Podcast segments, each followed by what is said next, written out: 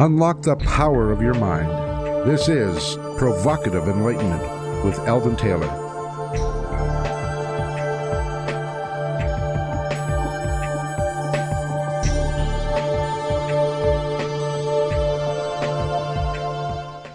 Welcome and thank you for joining us today. The next hour is devoted to learning something more, not just about the world of shoes and ships and sealing wax, but about how, what, and why we believe as we do. A time for the open minded and a time for those willing to question what they think they know or what they may believe, those willing to be uncertain for an hour. I'm Eldon Taylor, and this is Provocative Enlightenment.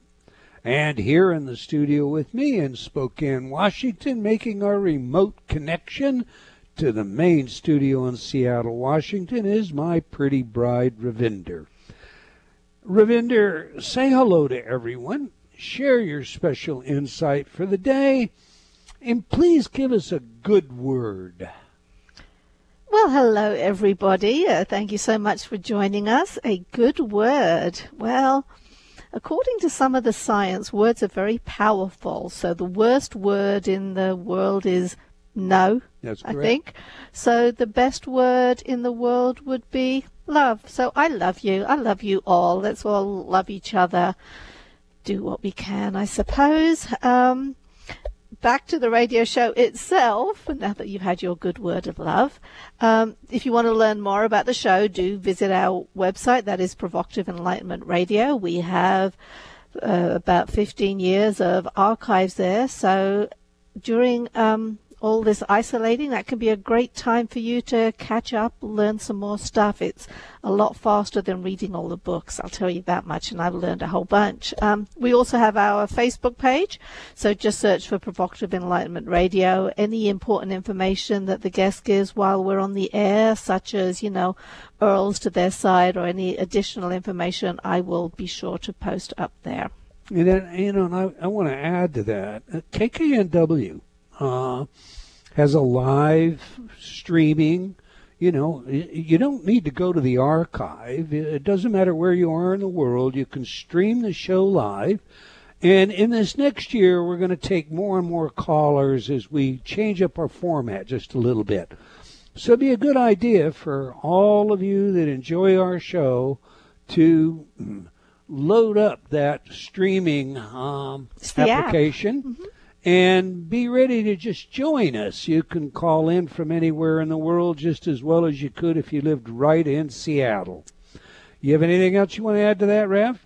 No, I think that's great. Yeah, just get the app for KKNW. You just find it in KKNW. the app store. KKNW.com. I mean, you just search KKNW at Seattle. Um, you'll find several links there, including the stream link, and download that, that application. All right. In this week's Spotlight, I want to discuss the power of myth. A myth, according to Webster, is a traditional story, especially one concerning the early history of a people or explaining some natural or social phenomenon, and typically involving supernatural beings or events. Now, think about that for a minute. How many myths and I'll put the word again in quotation marks, still lurk in our psyche. And are they all really only myths? If you're a religious person, no doubt you have your story, and it includes a seeming supernatural being. For example, the myth of parthenogenesis is fairly common. Buddha's mother conceived Buddha when the trunk of a white elephant touched her.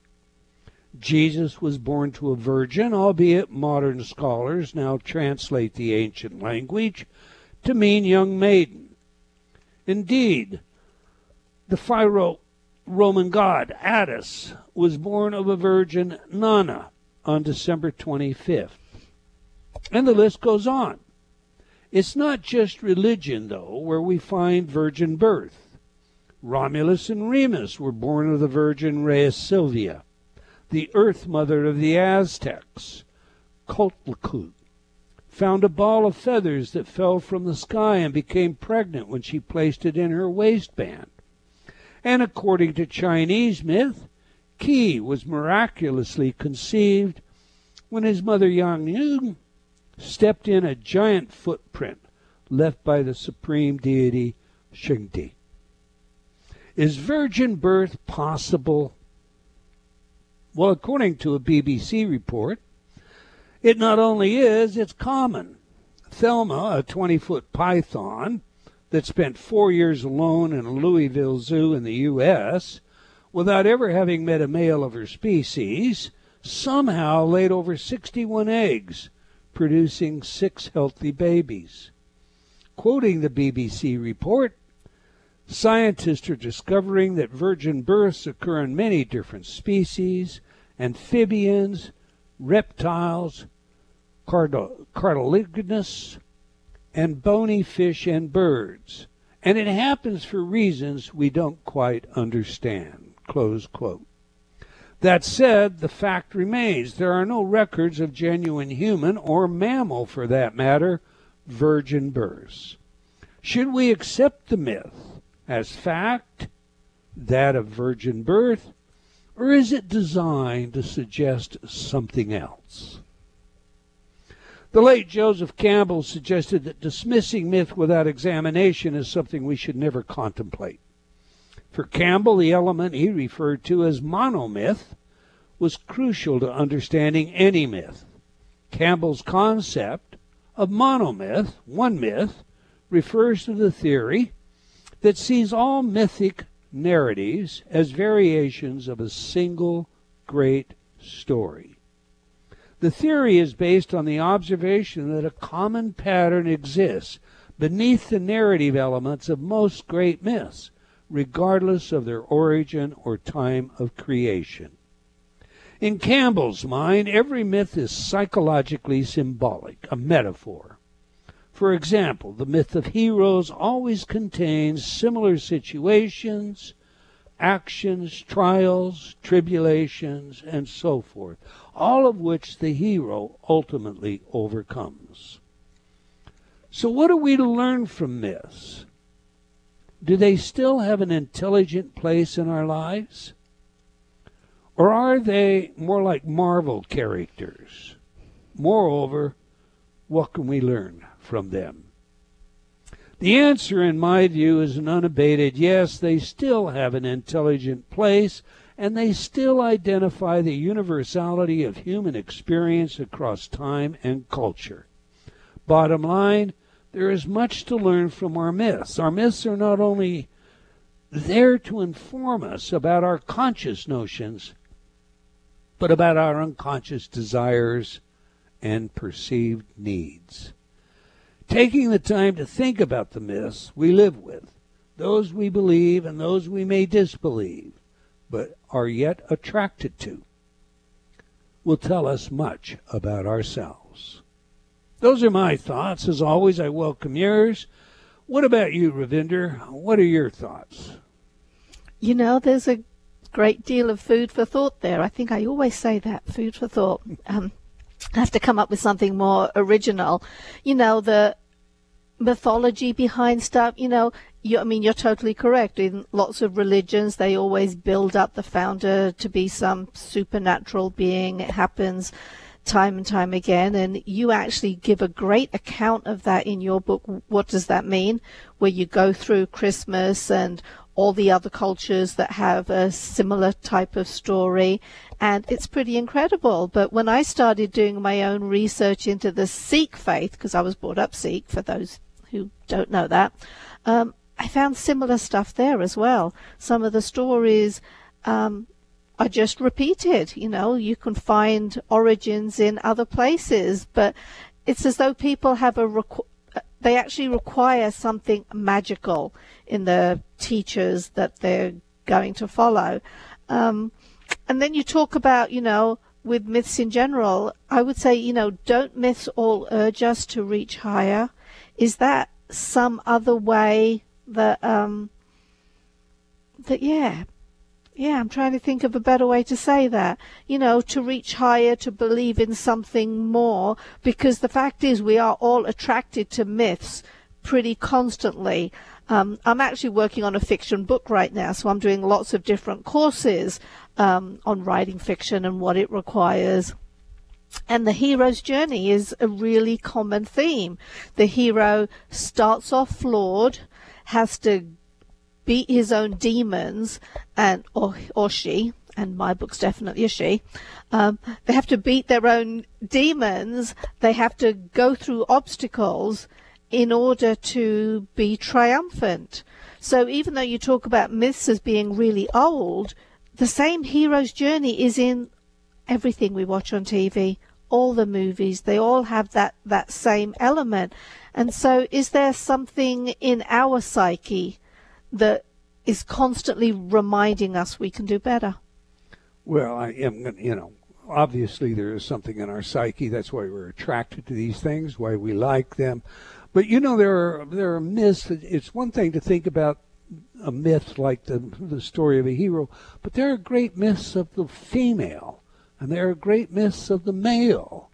And there's a good good way to think about a myth sometime is to think about the archetypes that are suggested in those myths. But we have a great guest that uh, will will talk about the power of myth today, in particularly um, his book, which I found extremely fascinating. All right, every week I read some of your letters as our way of involving you while paying respect to the very important role you play in making this show successful. Our last show featured Richard Rowland, and we spoke about his new book, Beyond the Veil. Nita wrote, Thank you for such an inspiring show. Aaron wrote, Dr. Taylor, I am not vegetarian, but after your show, I'll rethink that. There's a lot of meat, pun intended, to what you and your guest had to say. I like that. Moving on, Jason wrote, I recently ordered several of your InnerTalk CDs and have used them daily since I received them. I am truly impressed and have already noticed a change in my attitude and mental state. Maria wrote, Oh gosh, Eldon, I owe you so much to your books, your CDs, your inspiration. You have helped me get to this age intact and flourishing. I hope you feel my gratitude it is like a borealis. Well, wow, thank you, Maria. I'm deeply honored by your words and will do my best to live up to them. And Tom wrote, Eldon, I pass along your mindful, dialectical, thought provoking insight to my friends in public posts. I'm so grateful for stretching the bell curve that social exclusion narrows. Do we stretch the bell curve? I think you get all of us to think more. We do. All right. That's all the time we're going to take for letters today, but please keep your comments coming. We do sincerely appreciate your feedback. You can opine by sending me an email to Eldon, that's E L D O N, at eldontaylor.com, or by joining me on Facebook at Dr. Eldon Taylor. Now to today's show Scavengers of Beauty with Philip Sabu. Now, I'm going to tell you, this is a great read. It's a fun read. Um, it, it, it is an extremely interesting perspective. and I would recommend it to all of you. So let me tell you a little about today's guest. Philip is a trustee and a writer for the Gaia Foundation, an international London based NGO which has been working for 35 years with indigenous people to uphold earth centered perspectives. He co runs, and I'm not sure I'm going to say this one correctly, but Umunta Microfinance. I'll ask him about that. An NGO that he set up in 2010 to provide small scale loans to disadvantaged women in Malawi. Currently 1,000 clients. He holds an MA in myth, cosmology, and the sacred with distinction from Canterbury Christ Church University and has been a dedicated student of astrology for many solar returns. All right, on that, let's get him in here. Welcome back to Provocative Enlightenment, Mr. Philip Sebald. Hello, well done. Uh, nice how to, do you nice to be on your show? how do you say that? You're the uh, the school or the the Umunthu microfinance. Is that what it is, Mr. Sabu? It's, it's Umunthu. Uh, it's it's a um, word from the local language, Chichewa from uh, from Malawi. Umunthu. Okay, well, uh, Umanthu. All right. Yeah. Now, I mean, I don't know why it matters. I, I may never say it again, but it does matter. Umanthu. All right, Mr. Sabu, we like to learn three things from our guests on this show. What is the message? Who is the messenger? And of course, how do we use the information? To that end, please share with us what you're passionate about and why.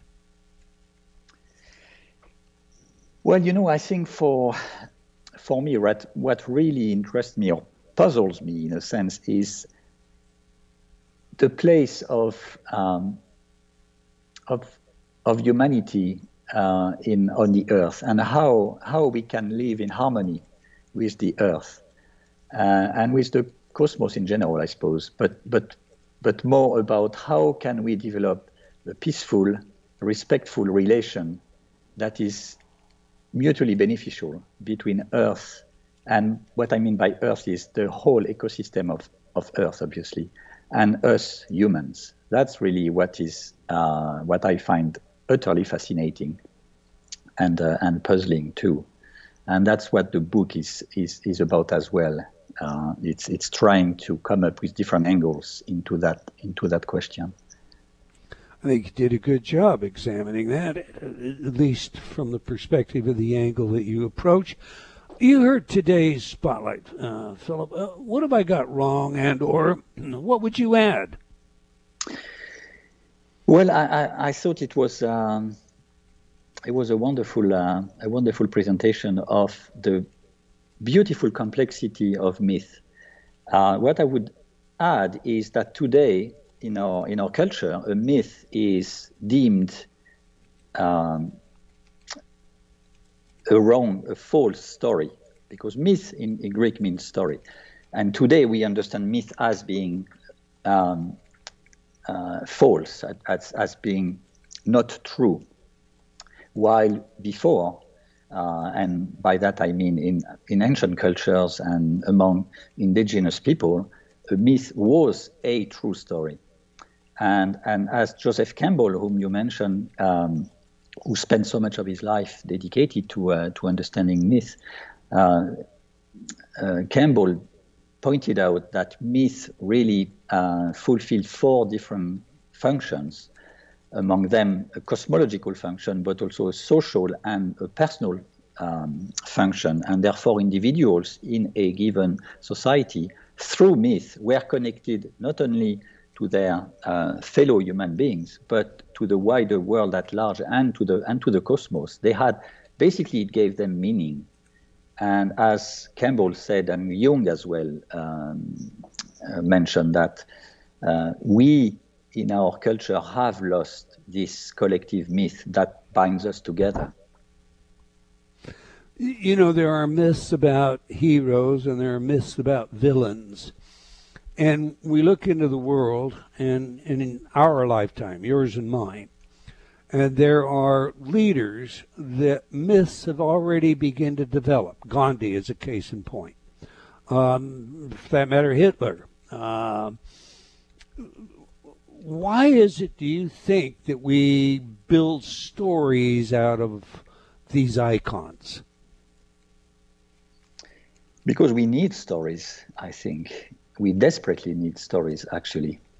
Um, of course, for a long time, uh, at least in our in our Western culture, Christianity was providing the main myth in the sense of the main story, and people were relating to that and could find uh, their place through that particular story, a story that we have kind of lost in the main. And of course, there are still many Christians in the world, but as a collective story, we have lost, lost that. And nothing has really come up to replace it.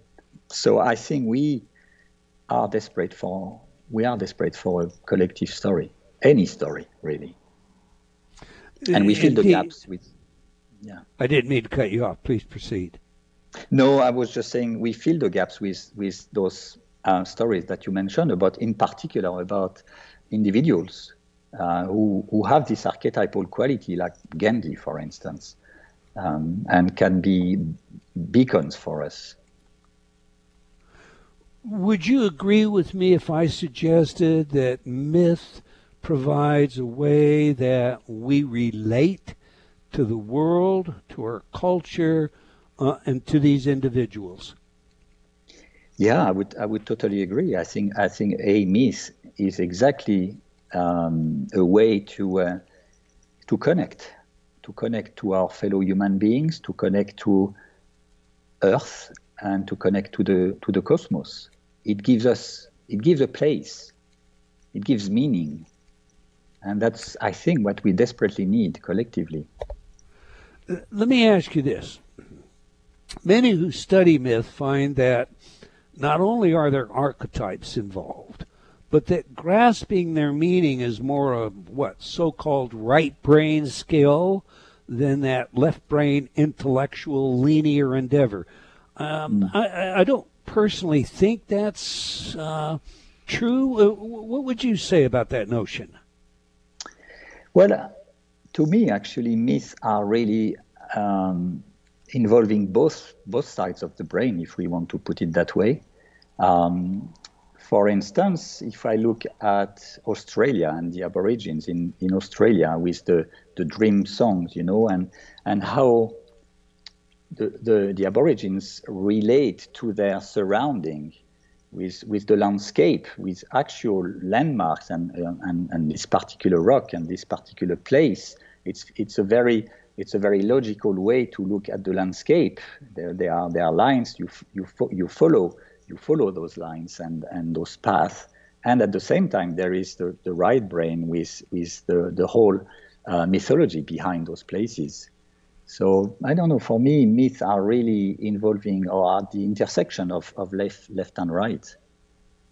Gotcha.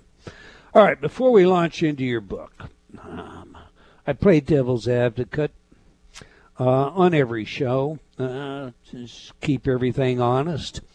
One of the criticisms about it suggests that it's more a work about your own life than about the subject that the title of the book suggests. What do you say to that criticism? Um, I say um, it is indeed also about my own life, which I try to look at um, in a mythical way almost. Um, but what I've been really been trying to do is to to mix the personal narrative with a much wider collective one. So yes, it is about my own life, but it's not only about my own life. In fact, my own life is is but a shadow of the much bigger narrative of the moon landing for what it's worth, I don't think it's possible to write a good book and not have yourself involved in that book, which tells us something about whoever the writer is, period, in a quotation. All right. Last question before we jump full scale into the book itself. Why does the examination of the myth about the moon landing matter at all to us today, or does it? Um, well, of course, personally, I think it does. Not everybody is going to agree with me, which is fair enough. Um, I think when we look at the 20th century, arguably this event of the moon landing could be seen as the main the main achievement of the century. It's the first time we left the planet and, and visited a foreign body. Um, whatever happens to the rest of our story and, the, and, and how humanity is going to evolve in the future, it has to be a huge stepping stone. And yes, of course, we can only look at this event uh, as a technological scientific achievement, which which it is, of course. But I think it's uh, it's uh, it's also interesting to try and and, and find the, the symbolic meaning of it as well. Um, and this is what I've been trying to trying to do. Really.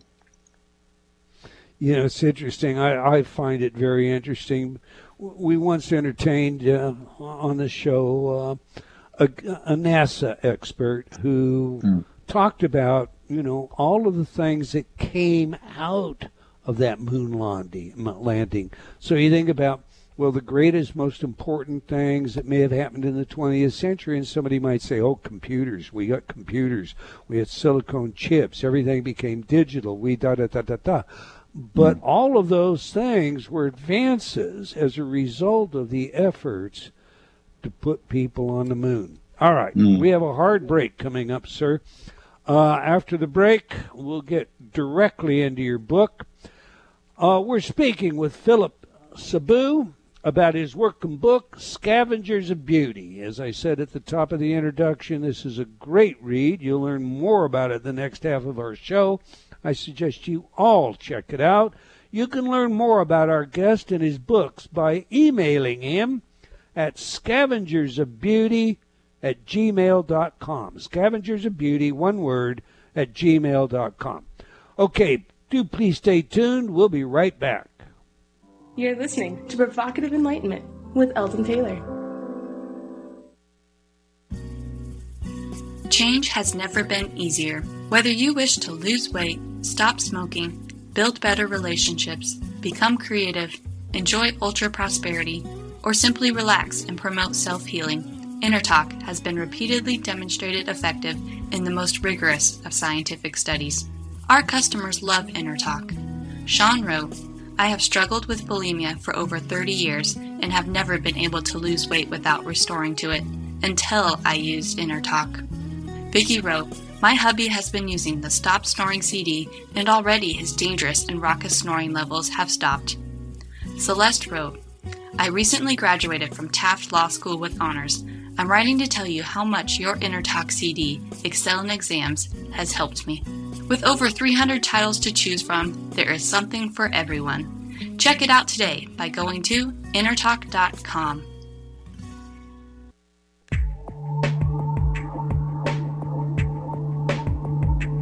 Unlock the power of your mind. This is Provocative Enlightenment with Eldon Taylor.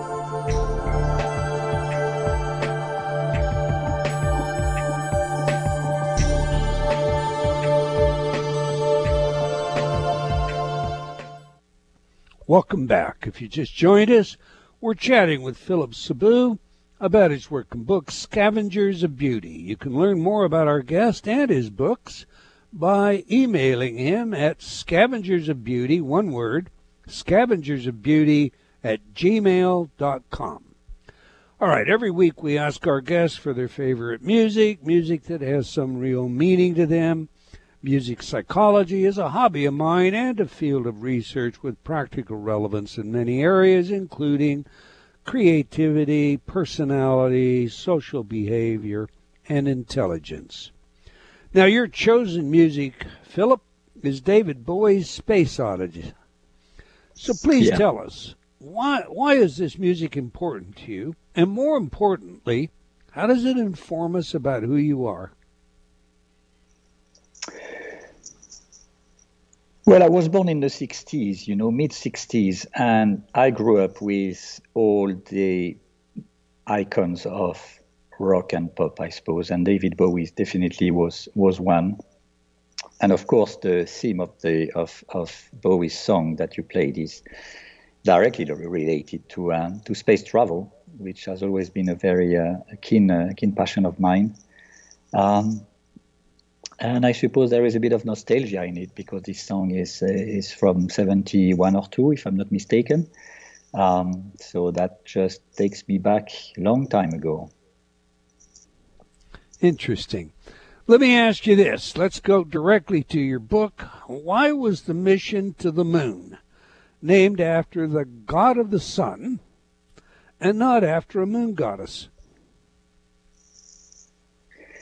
Yeah, it's you know, it's it's for some reason this question has been with me for for many years, and all along I've always thought that it was quite a silly question in a sense, and I was absolutely convinced that many people had uh, noticed that indeed it was a bit uh, maybe a bit uh, strange or unusual to call a mission to the moon after the god of the sun, and then I realized one day doing some research that actually there was not much, if anything at all, written about the subject. So I you know, I kind of delved into it, into it, and um, immediately when you start to look at, uh, at, at, at the question in this way, you open the door to an amazing landscape, and that landscape is sun and moon mythologies.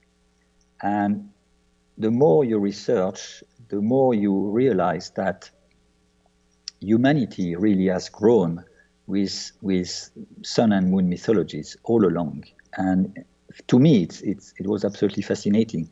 And I looked basically, I tried to draw a painting, if you want, of the evolution of consciousness through the prism, through the angles of, of sun and moon mythologies and symbolism. Uh, and that's really what the book is about is is looking um, looking at the at the Apollo mission to the moon and and looking back in time, way back in time, and looking at how humanity really uh, evolved in a sense, in a sense, with uh, through through sun and moon mythologies and and symbolism. It, it, occurred to me reading your book, and, and just just you know off the cuff kind of thoughts that you had as or I had as I as I thought about mm, the material. The moon goddess. we're we're going to land on the moon goddess. We're going to penetrate the moon goddess. We're going to oh conquer the moon goddess. Yeah, uh, yeah. The, the, journey is going to be, you know, a, a manly. It's going to take courage. It, it, it's going to be almost like the Knights of the Round Table on mm. a hmm. conquest uh, that is filled with with potential dangers, and, and it's going to be this great quest. Um, and and you don't you don't conquer a female, and all these thoughts occurred to me. Do you think that there was a conscious decision made about changing the reference to the moon, uh, making this um, the sun god, the god of the sun, I should say, as opposed to looking at it uh, in the female aspect? Well, what I've been really looking at is how um, our perception of the moon has been changing over the millennia, really. I'm, I'm really looking at, at way back in time, 20, 25,000 years ago, at which time it can be argued quite convincingly that the moon was the main object in the, in the sky. It was, it was a fascinating object because we could see these changes, obviously, day after day, endless changes within a, um, a perennial cycle. And certainly for the ancients at, at that time, it must have been utterly fascinating to see this this body in the sky changing shape. And when we look at the works of art of that period, in particular the, the, the sculpture, the small sculptures, um, a lot of them have uh, are first of all are usually female representations and have moon symbolism attached to that. So um, that's my starting point. Uh, and you know, I want to emphasize immediately that my take is symbolic, but it's also poetic in a sense. So I really look, and I'm not pretending to come up with a hard nosed truth. It's one way to look at things. And the way I, I look at, at that is that the moon at the time was the main object in the sky and was obviously revered. And little by little, uh, she was superseded by, by the sun. And the shift really happened about four to six thousand years ago, when the sun then became the main object in the sky. So what I'm arguing is that the moon has gradually been demoted, and while 20,000 years ago was the main object, beautiful object in the in the sky, revered as a as a goddess, and, and was revered as a goddess for, for many, many uh, millennia after that, but gradually was demoted, was then superseded by the sun. And then during scientific revolution, uh, the moon just became a lump of rock uh, without any particular um, shine to it. And what I'm arguing is that this process of demotion of the moon actually uh, ended on July 20, 1969, when we physically landed on the moon. And as Buzz Aldrin, the second in command, in um, uh, the deputy to, uh, to, Neil Armstrong, famously said when he stepped on the moon, his, his words were magnificent desolation. So that's what the moon had come to, uh, to, to represent for us. From this beautiful object in the sky, so mysterious, it became desolation and almost real estate if, if we go one, one step further. So that's my, uh, that's my take on the, on, on the subject. Um, okay, so and, uh, yeah. let me see if I've got this right initially, as you say, the moon is the primary, um, and, and, this goes back many, many thousands of years ago, but it's the primary. Yeah. And today, we you know we look at the moon and we think of it as just this dead rock uh, that glows at night only because of the sun. Yeah. Uh, so it's a reflection of the sun. Yeah. And the the landing on the moon, I think you basically refer to it as symbolizing the triumph of Apollonian consciousness, the rationality, science, and technology has overcome all these old myths of the moon. Have I got that yeah. right? Yeah, absolutely. Okay, so the symbolism of the mission shows the prevailing sun imagery. Why does that matter? Well, I, th- I think it matters when um, when you look at it the way I have, which is basically trying to look at sun and moon symbolism and the evolution of the two bodies uh, relative to one another. So, as I said, about 5,000 years ago, say more or less, uh, the sun became the main object in the sky. And with it, of course, uh, I, I, introduced the notion of, of male female polarity. And the moon in our culture mostly is associated to feminine values and, and to the feminine, while the sun is associated to the masculine. So, what we have seen at the time, 5,000 years ago, is the earth or moon goddesses uh, were replaced by sky gods, masculine sky gods. Uh, in Greece, it was Zeus, for instance. It became Jupiter in, in Roman times. Um, and the sun uh, from that point on, carried the values of perfection, of excellence. Apollo was the god of the sun for the, for the Greeks and for the Romans, came to carry these values as well of absolute perfection, of, of um, and, and later on of scientific excellence, professionalism, uh, clarity of vision, detachment. These are the values that Apollo and the Sun have been carrying for us, and therefore there was quite um, it was quite logical for NASA to uh, name the mission after the god of the sun because Apollo carried the values that were necessary for the mission to be successful. So symbolically, it makes a lot of sense. Philip, if if myth and life follow one another. We see in, in just this much of what you've uh, expressed that the female, the moon, has been subordinated by the male, the sun. Mm-hmm. And yet, in life, in this past hundred years uh, or more, uh, we have seen a great rise among females in terms of their social power. Are you mm-hmm. suggesting that one undercuts the other, or they run contrary to one another, or is this something you've you've examined? Well, I think at, at this point it's important to uh, highlight that what I've been trying to do is not to conflate gender and archetype. So when I talk about the feminine, the moon, the feminine and the sun slash masculine, I don't necessarily, necessarily talk about woman and man. What I'm talking about is that for the last say two, three thousand years, we have our culture has been dominated by the sun. So we are in what I call solar consciousness, which carries masculine values. Um, but of course, these masculine values can be carried by women as well.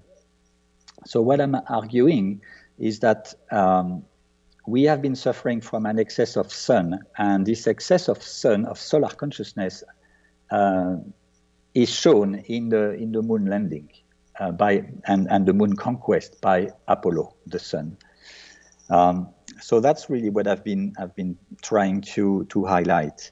Uh, now, yes, of course, in the last hundred years, we've seen several waves of feminism and women trying to to reclaim and uh, and, and be more visible and, and escape the traditional roles assigned to them. Um, it's it's a it's a huge debate, but what what I, I want to say is that despite these movements, we are still um, in a culture where solar consciousness dominates. You know, that makes a lot of sense to me because when you talk about the masculine or the feminine, we, we see, you know, I mean, it's okay for men to have more uh, effeminate characteristics today than it would have been 200 years ago, let alone 2,000 years ago or, or longer.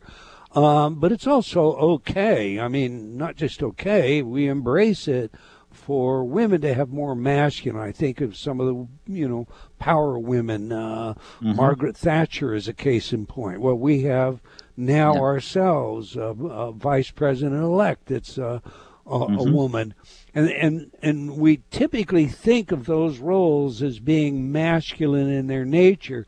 So if I could infer from you, perhaps this this myth, this changing myth has actually coincided with some of the changes, particularly in the last 100, 200 years. Would you agree mm. or hmm. disagree? Yeah, no, I think I would agree with that. All right. Tell me about the astrology of the moonwalkers. Yeah, that's that's that's a fascinating subject for me, anyway, as, uh, as, as, practicing astrologer. Um, the starting point of that is that six uh, six missions uh, went to the moon. Moon. Uh, from Apollo 11 to Apollo 17. Uh, the only unsuccessful one was Apollo 13. So that leaves six missions 11, 12, 14, 15, 16, and 17. And two astronauts um, were um, were on these missions and walked on the moon. So six times two is is twelve, and of course for an astrologer, twelve immediately calls forth the uh, twelve signs of the zodiac. So I looked into the astrology of the moonwalkers, and I thought it would be interesting if every sign was actually represented on the moon. That would be quite interesting. Otherwise, I thought that the fire signs uh, would be uh, fire signs meaning Aries, uh, Leo, and Sagittarius would be the mm-hmm. most represented because they are traditionally the signs of the conqueror, of the warrior, of the explorer. Um, so I looked into that, and actually, to my surprise, what I realized was that the main main sign was Pisces, and Pisces is, is a very elusive uh, sign. It's a watery sign, um, and it's a very spiritual sign and, and almost mystical sign. So I thought it was interesting that astronauts who go to the stars and have maybe this kind of aspiration um, when you are many astronauts have reported when they float in space or are in the in the capsule looking back at earth have this amazing feeling of peace um, and and pisces is very sensitive to this it's a very idealistic sign. So I could relate that, and uh, I, I, I talk about it in the in the book. How to me, it even though I was very surprised at first, to me it actually makes sense to associate Pisces with with the uh, early astronauts and the moon and the moonwalkers, and um, actually several astronauts, especially the ones with uh, Sun in Pisces, uh, reported almost spiritual experiences when they were walking on the moon. It, it, okay, let's follow that up. Have you flesh it out a little more? Share with us some of the epiphanies the astronauts had in space what they saw and and and why it's relevant to uh, the Pisces sign. Well, for instance, um, I would have to talk about, especially for the listeners, your listeners who are not familiar with astrology, which which I understand is uh, is not everybody's cup of tea. Um, but Pisces as this is the last sign of the zodiac, and it's very often said of Pisces that they have one foot here on Earth and one foot up there in the heavens. It's a it's a sign that has very strong spiritual aspirations, if you want to put it that way. Um, now, when I, I, looked at several of the uh, astronauts and how they reported uh, their experience up there, some of them uh, reported that walking on the moon, for instance, one of them could see God behind every rock. Uh, but the most famous epiphany is actually not from a Pisces Sun astronaut, it's from Edgar Mitchell, who was aboard Apollo 14 and on his way back from the moon to the Earth, he had uh, what he later described a, as a Savikalpa Samadhi experience, which is really a, a, a, sense of unity consciousness. And it was, it was for him a, a full blown spiritual experience. And when he landed back on Earth, uh, he created the Noetic Institute uh, in order to bridge the gap between science and spirituality. Um, so that's that's the most famous experience. But several others astronauts have have reported also quite profound, uh, profound experiences. Yeah, Edgar Mitchell's uh, Mitchell created, of course, the Institute of Noetic Sciences, and they have done quite a bit of work in bridging reason and revelation and uh, yeah most impressive work for that matter. We've had some other scientists in, for example, Dean Radin on the show, um, and it was a life changing experience. There's no doubt about that for uh, Mitchell. However, yeah. that said, more than one of our astronauts have come back and talked about aliens they've seen in space. You think that is a apparition, or are there aliens, in your view, involved in all this? Mm, you know, to be to be honest with you, I haven't really looked into into that. Um, to me, in a sense, I'm not so fascinated by aliens because I feel that human beings are, are alien enough. Uh, and, and I'm not sure we need aliens at all. I think we humans are fascinating enough not to have to look further away to, to uh, you know, to find strange, strange, strange beings. I think we are strange enough ourselves. So I, it's not a particular interest of mine, I have to confess. All right, I got you. I had to sneak that one in anyway. Uh, listen, you say that the mission may be seen in a different light. Yeah. The union of sun, Apollo, and moon giving birth to the divine child Earth. Unpack that for me, please. Yeah. Um, you talked at the beginning of the show, you said you, you want to know the message. Uh, and for me, the real message of the moon landing is, is Earth. What we have found on the moon is Earth. And I try to put that in symbolic, poetic slash poetic terms by saying, yeah, one way to look at the moon landing is to say Apollo, the god of the sun, is a conqueror and, and steps on the moon as, as, as a, a, it's pure victory for solar consciousness. That's one way to look at it. Another way to look at it is Apollo, the god of the sun, goes to the moon. And by going to the moon, the sacred marriage, if we look, if we if we talk in alchemical terms, the sacred marriage between sun and moon takes place. And when the sacred marriage takes place, it gives birth to the divine child. And the way I look at it is this divine child to me is earth, because what happens is by stepping out of earth, men for the first time have been able to look back at earth uh, from the outside. And of course, this is symbolized or epitomized by this very iconic picture taken by Apollo 8 of Earthrise, when for the first time we can see Earth floating in space in, in this incredible darkness of space, and we see this blue jewel uh, floating in space. And it has had, I think, a profound effect on our collective consciousness.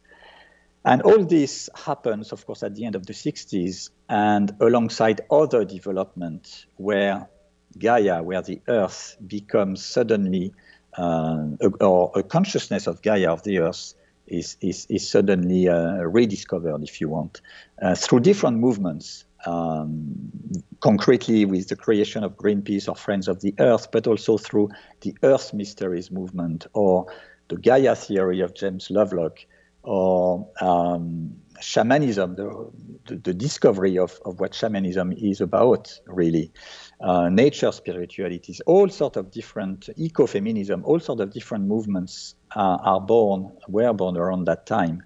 Um, and, and, and for me, this picture of, uh, of Earth taken by the astronauts on the moon or around the moon uh, symbolizes perfectly this, this change of con- consciousness. So that's I try to express that um, through the moon mission as well, saying maybe another way to look at this mission is to see it as the sacred marriage taking place and giving birth to a renewed vision of Earth. Yeah, it's a, a very impressive. Uh, the photograph that was taken of the Earth from Apollo 8, uh, a friend of mine, Professor William Guillory, gave me a copy of that large frame, and and for all intent and purpose, it it it spawned a hypothesis uh, that we know as the Gaia hypothesis, uh, uh, Lovelock's uh, work. Yeah. Um, and that, of course, spawned the entire environmental movement, which yeah. we're all very concerned about today. So this was an incredibly turning point. Uh, Philip, your book I found to be absolutely uh, a great read. I want to thank you for your work. We're out of time thank now. You. I want to thank you for sharing your experiences and your perspective, and we wish you the best in the endeavors to come. All right, we're flat out of time, everyone. Until next time, wherever you are in the world, remember, believing in yourself always matters.